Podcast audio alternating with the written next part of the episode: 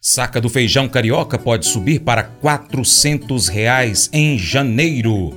Você já está acompanhando o Paracatu Rural lá no YouTube? Pesquisa Paracatu Rural no seu aplicativo do YouTube, inscreva-se em nosso canal, marque o sininho. Os vídeos, dá aquele joinha, compartilha com os amigos, pode deixar seu comentário também. Mercado Agrícola Restam poucos dias para as férias coletivas de final de ano. Ainda assim, a tensão no setor do feijão se faz presente. Foi percebido um menor volume de negócios nas fontes na última quarta-feira, 29 de novembro, porém, com manutenção dos preços e com produtores testando os compradores com pedidas mais altas. Nas lavouras lá de São Paulo, a colheita caminha para o final. Um caso curioso ocorre com o feijão preto, que perdeu a referência com indicações CIF São Paulo, por exemplo, na casa dos 420 reais, 430 reais, conforme informações do IBRAF.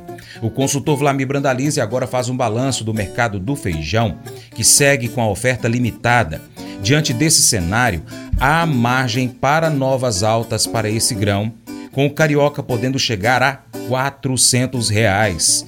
Segundo Brandalize, esse patamar só não foi atingido por conta da procura pelo feijão ser menos intensa neste final de ano.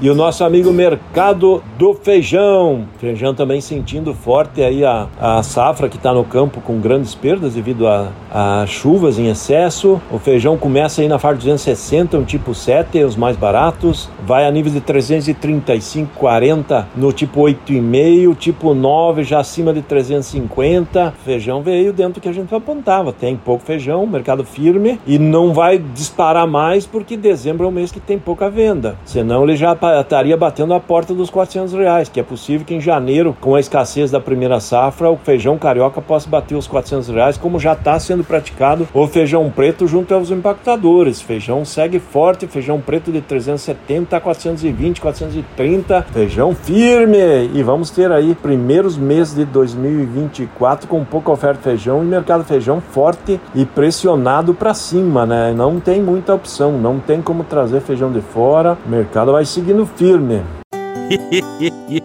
Mas eu vou dizer uma coisa pra você, viu? É, se quiser colocar propaganda sua aqui nesse programa, ó, eu vou dizer um negócio, você vai ter um resultado bom demais, senhor. É isso mesmo, é facinho, facinho, senhor. Você pode entrar em contato com os meninos ligando o telefone deles. É o 38, é o 991810123. Bem fácil. É muito bom porque aí a sua empresa vai sair dentro de um programa que é ligado aí ao homem para mulher do campo. É nós que vai estar tá assistindo e também vai ver sua propaganda. É bom ou não é? As emoções desempenham um papel fundamental em nossa experiência humana.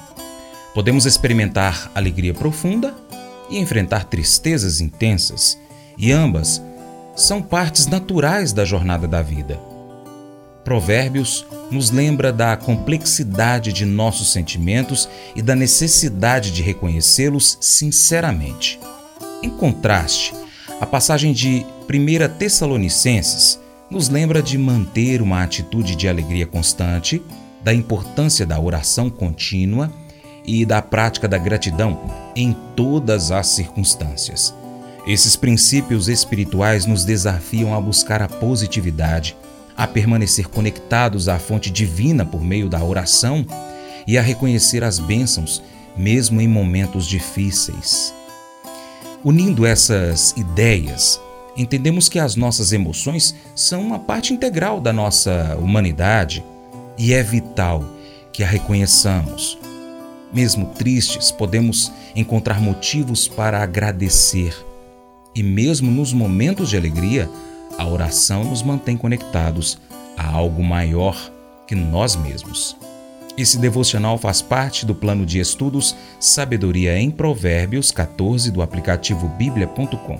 Muito obrigado pela sua atenção. Deus te abençoe e até o próximo encontro. Tchau, tchau.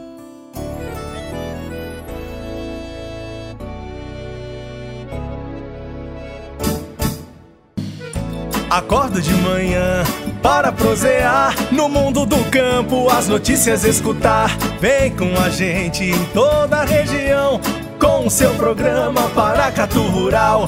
Tem notícias, informação e o mais importante, sua participação. Programa Paracatu Rural. Programa Paracatu Rural.